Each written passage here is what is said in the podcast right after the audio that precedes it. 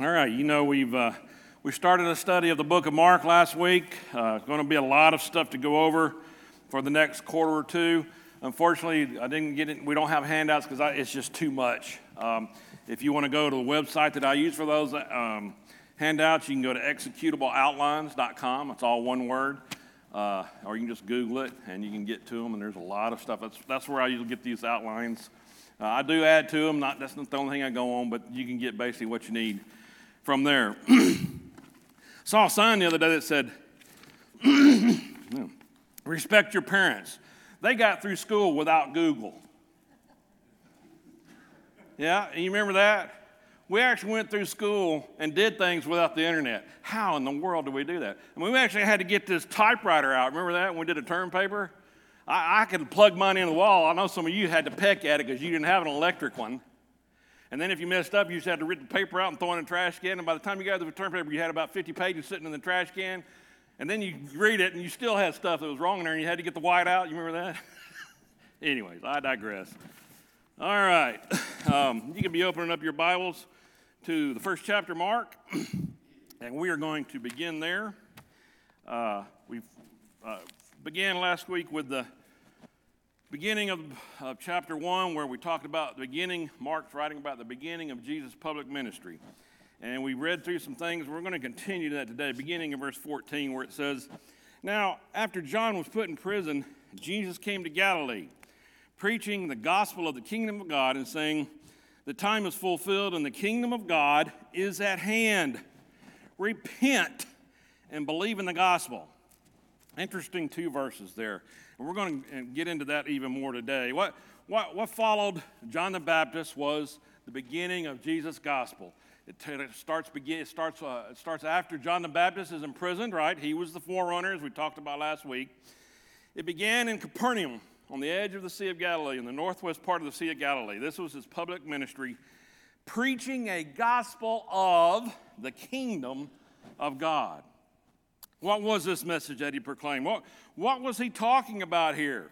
What is the kingdom of God? Well, we've had many lessons on this before, and it's an interesting concept. It's something that is probably misunderstood at times. But let's go back and just read in the Old Testament some stuff about it. Turn over to Daniel chapter 2, and let's just read about this kingdom of God that was foretold in the book of Daniel. Foretold about in the book of Daniel. Chapter 2 and uh, verse 44.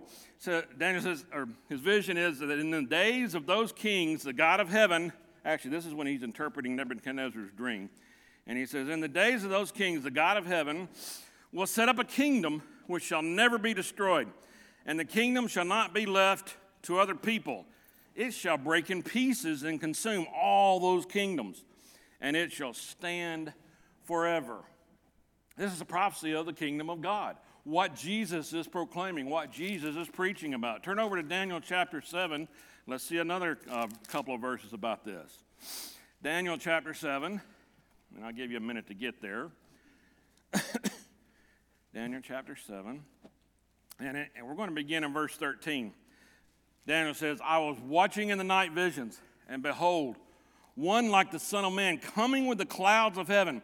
He came to the Ancient of Days, and they brought him near before him. Then to him was given dominion and glory and a kingdom, that all peoples, nations, and languages should serve him. His dominion is an everlasting dominion, which shall not pass away, and his kingdom, the one which shall not be destroyed. Here we have a prophecy of Jesus. Daniel talking about the Son of Man. He's seen he's, the coming to the Ancient of Days has informed him of this. He's going to establish his kingdom that will not be destroyed, that will last forever. And now we have Jesus in Capernaum beginning his ministry, preaching and proclaiming the kingdom of God. Well, what is this kingdom of God exactly? What are we talking about here? Few, few uh, characteristics of it we might think of is it's, it's talking about God's sovereignty or his kingship or his ability to have the authority, right?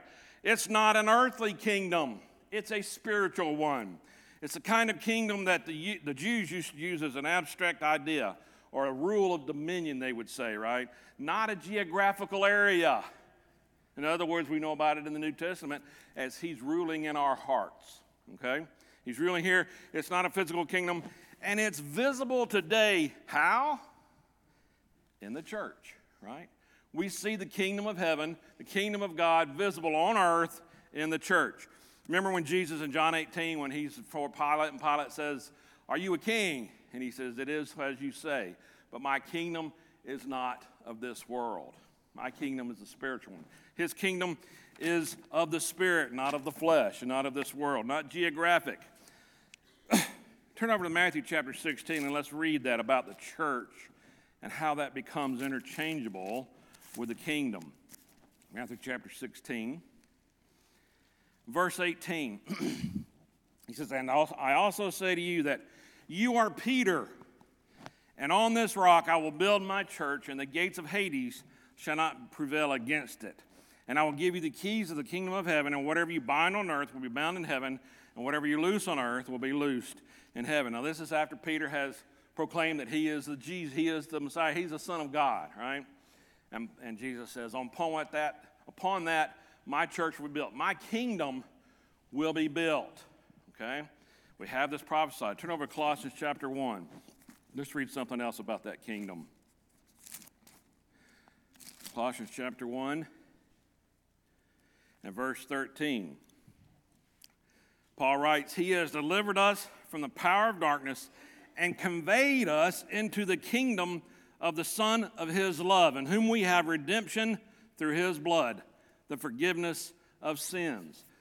This is the kingdom of God that we are part of, kingdom of heaven. We are part of it. Jesus is reigning in His kingdom now. It's now. You may have had a discussion with someone, uh, we've talked about this in the past, someone who's a premillennialist who thinks that Jesus is going to return to earth and, and going to reign on earth for a thousand years, and they might have said to you, the kingdom has not come. And they might have even said that Jesus came to be king of the Jews, and he was rejected, therefore he established church, went back to heaven to wait for another day. I've heard that. That's been taught. I don't believe that.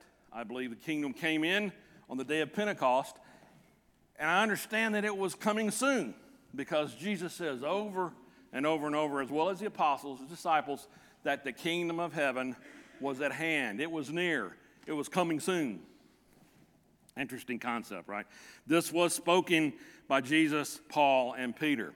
It also has a future element. Turn over to Matthew 25 and let's read something else that's said by the Lord. Matthew chapter 25 and beginning in verse 31. 20, Matthew 25, 31. When the Son of Man comes in his glory, and all the holy angels with him, then he will sit on the throne of his glory. All the nations will be gathered before him, and he will separate them one from another. As a shepherd divides his sheep from the goats, and he will set the sheep on his right hand, but the goats on the left. Then the king will say to those on his right hand, Come, you blessed of my Father, inherit the kingdom prepared for you from the foundation of the world. For I was hungry and you gave me food. I was thirsty and you gave me drink. I was a stranger and you took me in. I was naked and you clothed me. I was sick and you visited me. I was in prison and you came to me. So not only is this kingdom existing now and in the form of the church as we see it on earth, but it's also in the future when we are judged. If we are found worthy, we will be inheriting the kingdom of God. We will be in that eternal place in heaven. So it has a present form in the church and it has a future form in heaven. This is this kingdom of God that Jesus was portraying. Acts 2, we understand that it came on the day of Pentecost. Remember, Jesus said, I leave now and I leave, I'm comfort, I'll send you a comforter to help you. And on that day, the Spirit descended upon them. Um, they had the tongues of fire, right? Above them, they spoke with the tongues so that all could understand who they were. And this, this um, kingdom came in, all right, on the day of Pentecost, the kingdom that Jesus was proclaiming. We understand that the apostles were doing this too, the disciples were preaching about it. They were involved in uh, the preaching. Uh, Philip, remember, preaching the things concerning the kingdom in Acts 8 when he went to preach to the Ethiopian eunuch. Uh, we have those who, uh, Paul writing in, in the nature of it. In fact, uh, he wrote in Romans about the nature of the kingdom. Then in 1 Corinthians, He talks about those who will not inherit the kingdom. In uh, 1 Corinthians, also the giving of the kingdom to God when he returns. Uh, how flesh and blood cannot inherit the kingdom. How we are in the kingdom now, Colossians 1, we've just read. His companions as fellow workers for the kingdom in Colossians 4. He talks about how we might be counted worthy of the kingdom in 2 Thessalonians 1 5.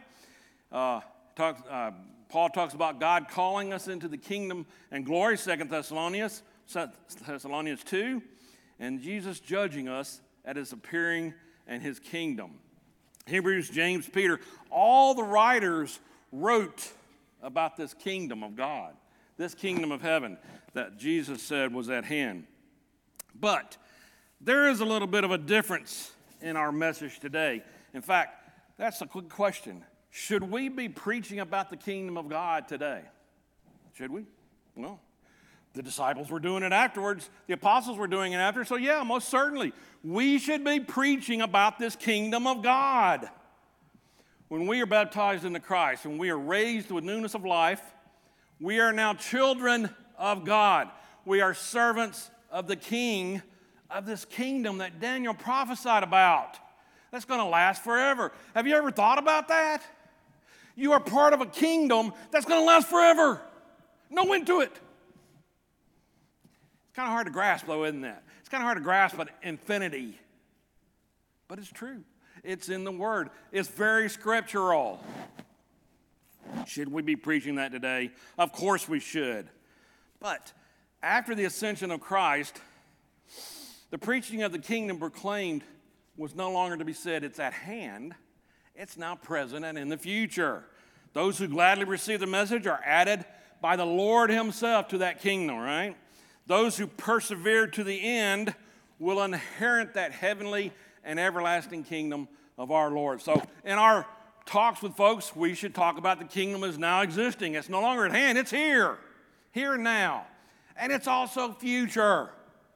You can inherit it now by believing in Him, repenting, confessing, being baptized into him. That's how we get into that kingdom. And it's also futures. In the end, we will be judged based on what we've done. What a glorious thing, right? What a glorious concept. Yeah, it's probably a little bit harder to see it because it's not physical, it's not in the flesh, it's in our hearts, but it exists. It is there. And as a Christian, that's something you should ponder you should think about the fact that you are part of a kingdom. Out throughout history, what, what did people want? They had the king, they had somebody they could look to, help with their problems, tell them what to do, sometimes execute them. but they had some kind of order there, right? They had a law, they had civility because of a kingdom, a kingship and they provided a defense against attackers, right? They provided a way for people to be defended, to have a hope that I'm going to be secure. Kingdom of heaven, we have all that. We don't have to worry. And Revelation tells us we are victorious. We've already won the battle. We've already won the war, actually. Not just the battle, the war. What a glorious concept, right? What a glorious way to think about it. John the Baptist and, his, and Jesus and his disciples proclaimed that kingdom at hand. But now the good news is that the kingdom is here, and we are part of it. The rule of God is now manifested in Jesus. Those who gladly receive his message are added. Those who persevere to the end will receive an ever, uh, the reward of being part of the everlasting kingdom of our Lord. What a, what a great thing, right? But is this all that Jesus proclaimed? Is this all he talked about? Is this all he preached? Well, it's the major part of it. That kingdom of God is at hand. But he also said some other things that went along with it, right? Like uh, he called people to repent. Huh. Well, that's an interesting concept. He called people to believe. And you got to believe if you want to be part of this kingdom that's not physical, right? You can't see him in the flesh. You can read about him in the flesh, and those who saw him in the first century. But we know he is now ascended at the right hand of God, reigning in the kingdom that we are all a part of. Turn over to 2 Corinthians 7, and let's read something there. 2 Corinthians chapter 7.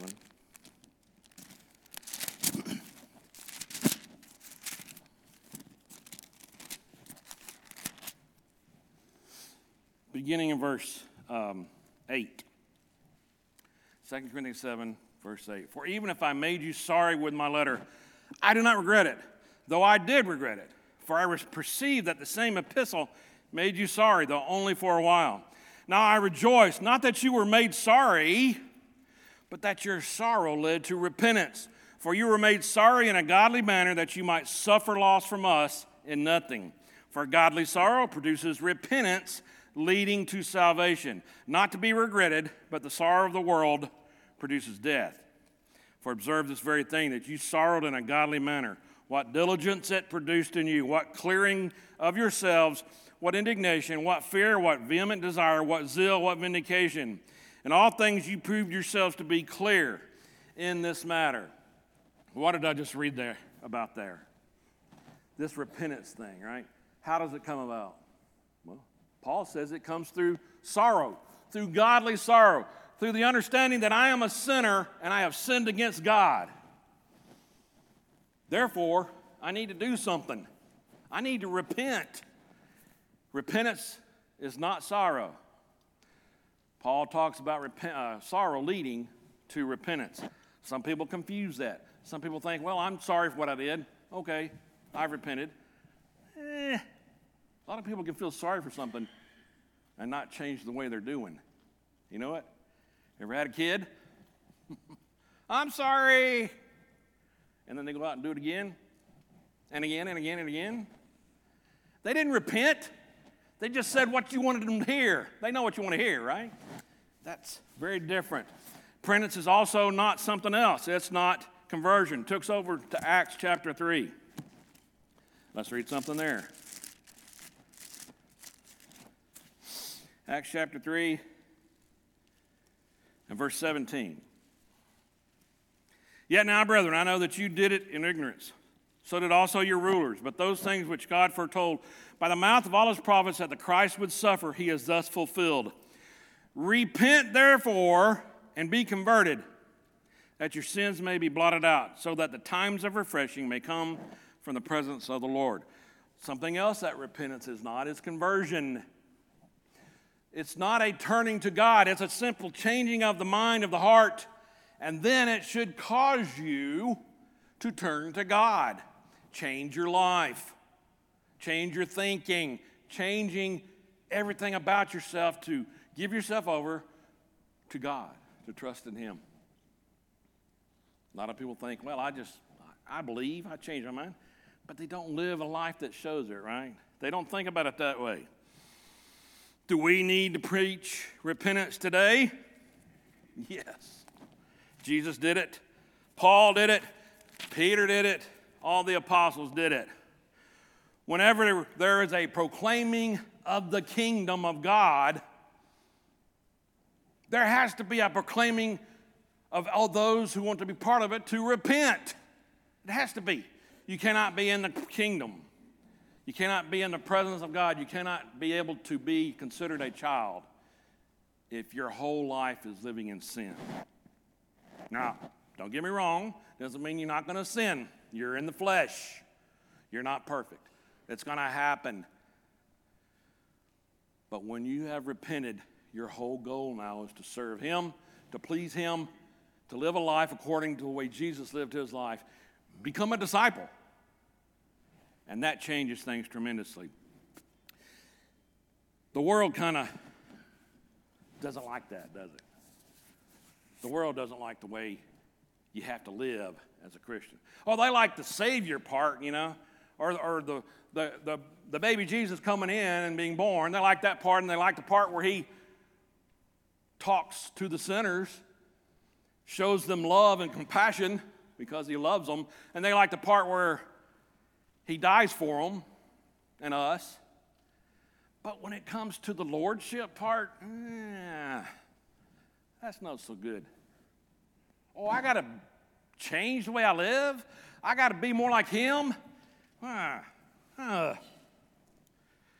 Back in uh, June, you know, they, we got this thing now where I guess it's, I don't know if it, I mean, we don't, but the media and all that proclaim Pride Month, right? We got a whole month now dedicated to sin. Isn't that something? And there's a certain, um, Jolene's probably going to hate me for doing this, but there's a certain celebrity that she follows on Facebook, not because she's a celebrity worshiper, because she knows this person. When she was a teenager, she got to meet her, and they spent some time together. Actually, went to a couple of events together. And so she follows her on there. And during Pride Month, this person decked out in her rainbow colors and was saying how she supported the, you know, Pride Month or whatever.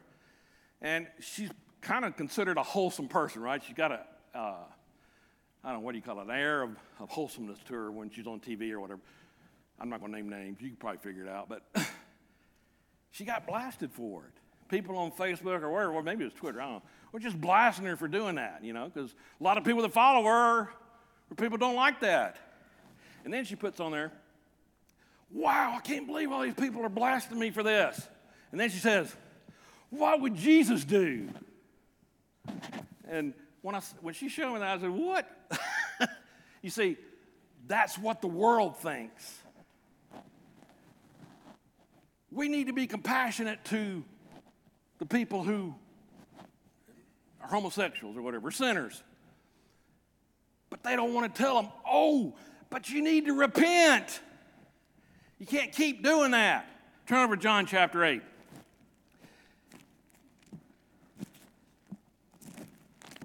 Read a passage here that I know you're very familiar with. But I want to read this, and this might be something that you could use if someone ever talks to you about this, right? Because beginning of verse 1 of John chapter 8. But Jesus went to the Mount of Olives, and early in the morning he came again into the temple. And all the people came to him, and he sat down and, and taught them. Then the scribes and the Pharisees brought to him a woman caught in adultery. And when they had set her in the midst, they said to him, Teacher, this woman was caught in adultery in the very act. Now, Moses in the law commanded us that such should be stoned. But what do you say? They're trying to trick him. They know that you can have mercy. They know that uh, this doesn't have to be this way. They're trying to. In fact, if obviously she was with a man, the man should have been stoned too, but they're not bringing him up there, right? So there's a lot of stuff going on here. Verse 6 they, This they said, testing him, that they might have something of which to accuse him. But Jesus stooped down and wrote on the ground with his fingers, though he did not hear. So when they continued asking me, he raised himself up and said to them, He's without sin among you. Let him throw a stone at her first. Now, you ever had somebody of the world throw that at you? He was without sin. Let him throw the stone first. Well, I've heard it. And that's true. We're all sinners. But then what else does he do? And again he stooped down and wrote on the ground. Then those heard it, being be convicted by their conscience, went out by one by one, beginning with the oldest, even to the last. Jesus was left alone, and the woman standing in the midst. When Jesus had raised himself up and saw no one but the woman, he said to her, Woman, where are those accusers of yours? Has no one condemned you? She said, No one, Lord. And Jesus said to her, Neither do I condemn you. There's that compassion. There's that love. He knows she needs a Savior. He knows that. And he's saying, I don't condemn you. I didn't come to condemn, I came to save. But notice the last part of that verse go and sin no more. What did he tell her? You got to repent. Yeah, I love you. I don't condemn you. These people were trying to trick me. It's about me, it's not about you. She didn't understand that, obviously. But he says to her, I don't condemn you either. But in the end, you got to repent. You can't keep doing this. So, through his compassion and his love for her, yeah, he's not condemning her, but he's telling her the truth. And he's telling her, because of my love for you, you got to change, or you're going to be judged. So, what would Jesus do? He'd say, Yeah, I love you. I love you. I created you. You are not to be condemned, you are to be taught the truth. You are to be under, you are to be preached the kingdom of God. And as part of that, you got to repent. The world don't like that. That's something that has to be preached every time. What about belief? Well, of course it does. You got to believe. You got to have faith. That's what pleases him, right? Abraham believed, therefore it's considered unto him to be righteousness. That has to be a part of it. Belief and repentance. And that's what Jesus was preaching. Well, here we have this kingdom. To get in that kingdom, we got to believe and we got to repent. Pretty simple. There in John 8, turn over to uh, verse 24, actually 23, and he says, And he said to them, You are from beneath, I am from above. You are of this world, I am not of this world. Therefore I said to you, that you will die in your sins. For if you do not believe that I am He, you will die in your sins. Pretty simple, right? You got to believe and you got to repent. We need to proclaim that kingdom of God to those who are lost. We need to proclaim repentance. You got to change your life. And need, we need to proclaim that heartfelt faith, heartfelt belief in the creator of the universe. All right. Well, let's move on to Mark there. Back to chapter 1, beginning of verse 16. Says, And as he walked by the Sea of Galilee, he saw Simon and Andrew, his brother, casting a net into the sea, for they were fishermen. And then Jesus said to them, Follow me, and I will make, and I will make you become fishers of men. They had immediately left their nets and followed him. And when he got a little farther from there, he saw James, the son of Zebedee, and John, his brother, who also were in the boat, mending their nets. And immediately he called them, and they left their father Zebedee in the boat with the hired servants and went after him. All right. So here we have Jesus. He's now proclaiming, proclaiming the kingdom of God, and he begins to do something. He starts calling people to follow him. offering to make them fishers of men. We have the first disciples described here two sets of brothers, four fishermen who later become apostles Simon and Andrew. In John, we read about them being the sons of Jonah from Bethsaida in Galilee. They were fishermen by trade. They are actually partners with James and John. You can read that in, in Luke 5. They have a call to discipleship. Turn over to John chapter 1. Let's read about that. John chapter 1, beginning in verse 35.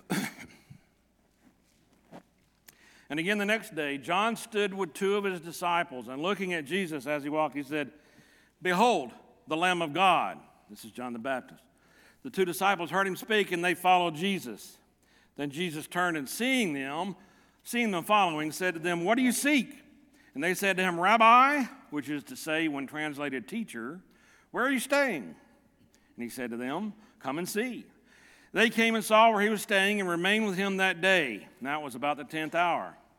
One of the two who heard John speak and followed him was Andrew, Simon Peter's brother.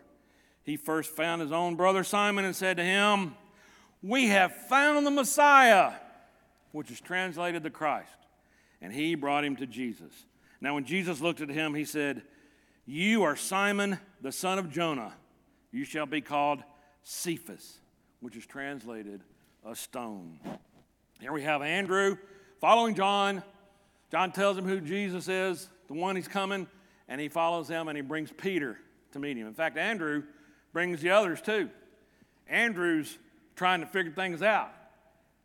He thinks he's found it. He thinks he's found the Messiah and he brings others in. He's already evangelizing, you might say. Called while fishing in the Sea of Galilee. Turn over to Luke chapter 5 and let's read about that.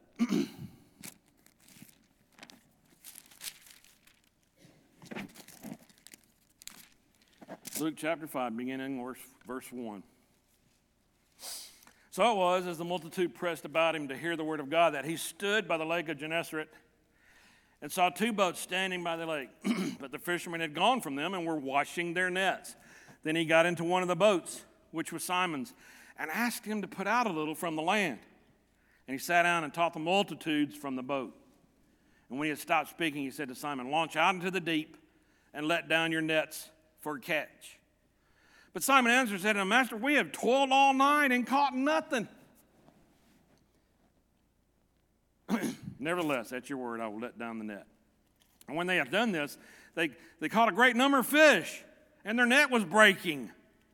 So they signaled to their partners in the other boat to come and help them. And they came and filled both the boats so that they began to sink. And when Simon Peter saw it, he fell down to Jesus' knees, saying, Depart from me, for I am a sinful man, O Lord. For he and all who were with him were astonished at the catch of fish which they had, eaten, which they had taken. And so also were James and John, the sons of Zebedee, who were partners with Simon. And Jesus said to Simon, Do not be afraid. From now on, you will catch men. So when they had brought their boats to land, they forsook all and followed him. Both of these, Simon and Andrew, became part of, became apostles. They actually became part of that inner circle, right? Uh, well, Peter did, anyways. Simon, Peter, James, and John. Peter was well known for his denial, remember, at the end. And he is a key figure in the first half of, the, of Acts and the writer of two epistles. Pretty important dude, right? We read about him right here at the beginning of the ministry of Jesus. Andrew is known for introducing people to Jesus, as we said. Both end up asking Jesus about the destruction of Jerusalem in Mark 13. And according to apocryphal literature, which is doubtful, Peter died a martyr in Rome around 80 67, and his wife, as a matter of fact, and he was crucified upside down at his request, according to tradition. Andrew is thought to have been crucified in Greece and uh, on, on a cross in the form of an X because he didn't want to be crucified the same way Jesus was. These, these are nothing that's been, can't collaborate it, but that's tradition. James and John, we just read the sons of Zebedee. Their mother was Salome. Many believe Salome was Mary's sister uh, because at the end, standing before the cross, you have Mary and the other one, her sister. We, many think we're talking about uh, their mother. they were successful fishermen, fishermen as well. Mark 3, we read that Jesus gives them the name Boanerges, or translated sons of thunder. Interesting, interesting that the Lord would give them this name, right? May have been due to a fiery temper. Can you imagine an apostle having a fiery temper? um, they asked to sit at Jesus' side in glory. Remember that? Mark 10. We'll actually read that eventually. Both were present after the resurrection. John is likely the disciple that Jesus loved, which we read about in John and the book of John. John often worked with Peter. James ended up being the first martyr from the apostles. And of course, John wrote his gospel, three epistles, and the book of Revelation. According to apocryphal literature, Zebedee was a Levite, and his mother was from Judah, the tribe of Judah. Judah being the royal tribe, right? The tribe who Jesus came through. Remember how the royal scepter would never leave Judah? Sons of thunder may have been given by Jesus because they were the son of a Levite and someone from Judah. So maybe they clash. Just spec- speculation, really. James joined John on missionary trips to India and Spain, according to apocryphal literature. And we know John was on the Isle of Patmos. We can read that in Revelation.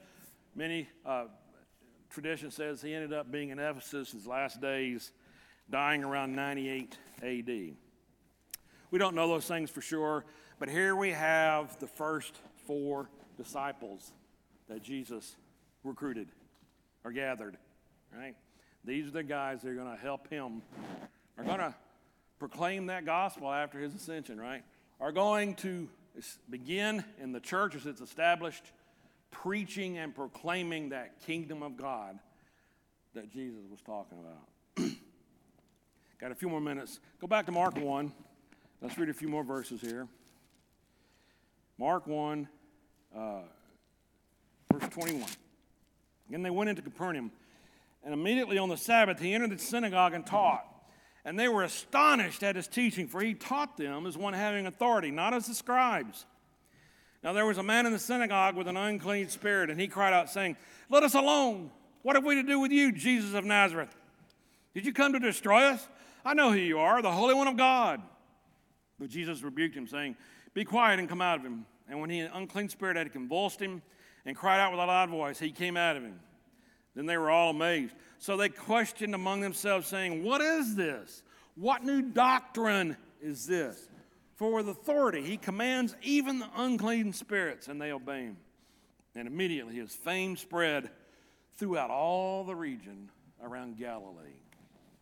All right. We are now getting into, now the rubber's meeting the road, right? We're getting into it. We've had the preliminary steps. John the Baptist came, his baptism, his temptation, his theme of proclaiming the kingdom of God and the call of the disciples. Now comes the nitty gritty. Jesus starts teaching. He's teaching in the synagogue. We're still under the law of Moses, right? And he's going from synagogue to synagogue. Turn over to Luke chapter 4.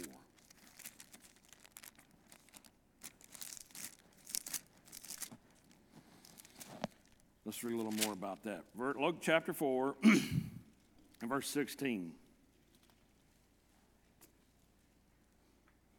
So he came to Nazareth where he had been brought up. And as his custom was, he went into the synagogue on the Sabbath day and stood up to read. And he was handed the book of the prophet Isaiah. And when he had opened the book, he found the place where it was written The Spirit of the Lord is upon me, because he has anointed me to preach the gospel to the poor. He has sent me to heal the brokenhearted, to proclaim liberty to the captives and recovery of sight to the blind, to set at liberty those who are oppressed, to proclaim the acceptable year of the Lord. And then he closed the book and gave it back to the attendant and sat down. And the eyes of all who were in the synagogue were fixed on him. And he began to say to them, Today, this scripture is fulfilled in your hearing. Can you imagine what that sounded like to them? What? What? So all bore witness to him and marveled at the gracious words which proceeded out of his mouth. And they said, Is this not Joseph's son? He amazed the people because he began to preach and he taught as one having authority. Not like the scribes. The scribes would teach, but then they would always cite a famous rabbi or someone else who had that, quote, authority. They didn't have the authority, they're simply teaching or reading about what others had written. Jesus is speaking as if he's God. and it turns out he was. Amazing the people. He spoke the way this way. Why? Because he could forgive sin. If he can forgive sin, he can speak with authority, right? Interesting concept.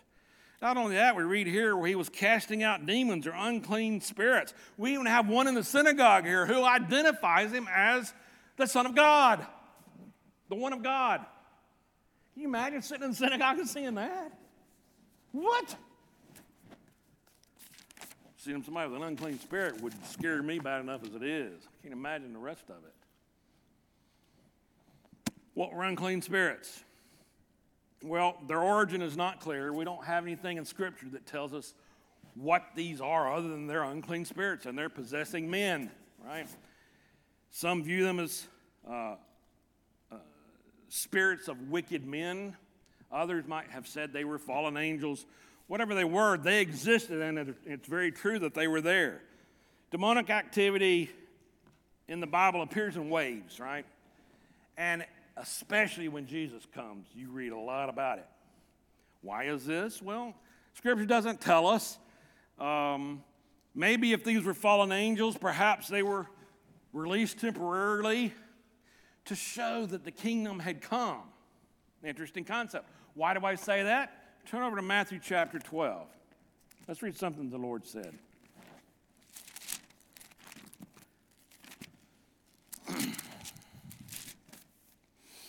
Matthew chapter 12, and let's start in verse uh, 25. He says, But Jesus knew their thoughts and said to them, Every kingdom divided against itself is brought to desolation, and every city or house divided against itself will not stand. If Satan cast out Satan, he's divided against himself. How then will his kingdom stand? And if I cast out demons by Beelzebub, by whom do your sons cast them out? Therefore they shall be your judges. But if I cast out demons by the Spirit of God, surely the kingdom of God has come upon you. Or how can one enter a strong man's house and plunder his goods unless he first binds the strong man? And then he will plunder his house. He who is not with me is against me. Who does not gather with me scatters abroad. Jesus says these are happening because the kingdom has come. It was evident by his preaching and by the signs that he was performing. People in the synagogue were amazed. They wondered about this new doctrine. Who is this guy? Is he the son of Joseph? What's he telling us? They understand he spoke and acted with authority. He's telling them that this prophecy in Isaiah is about me, and he's also casting out demons. My goodness, what else could he do? That, that, would, that, that would do me in right there, right? These people are amazed.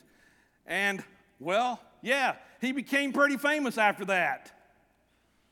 And it's going to hinder me a little bit, and we'll read about that next week. All right. Hope you've enjoyed this today. Thanks for being here. We'll see you next week.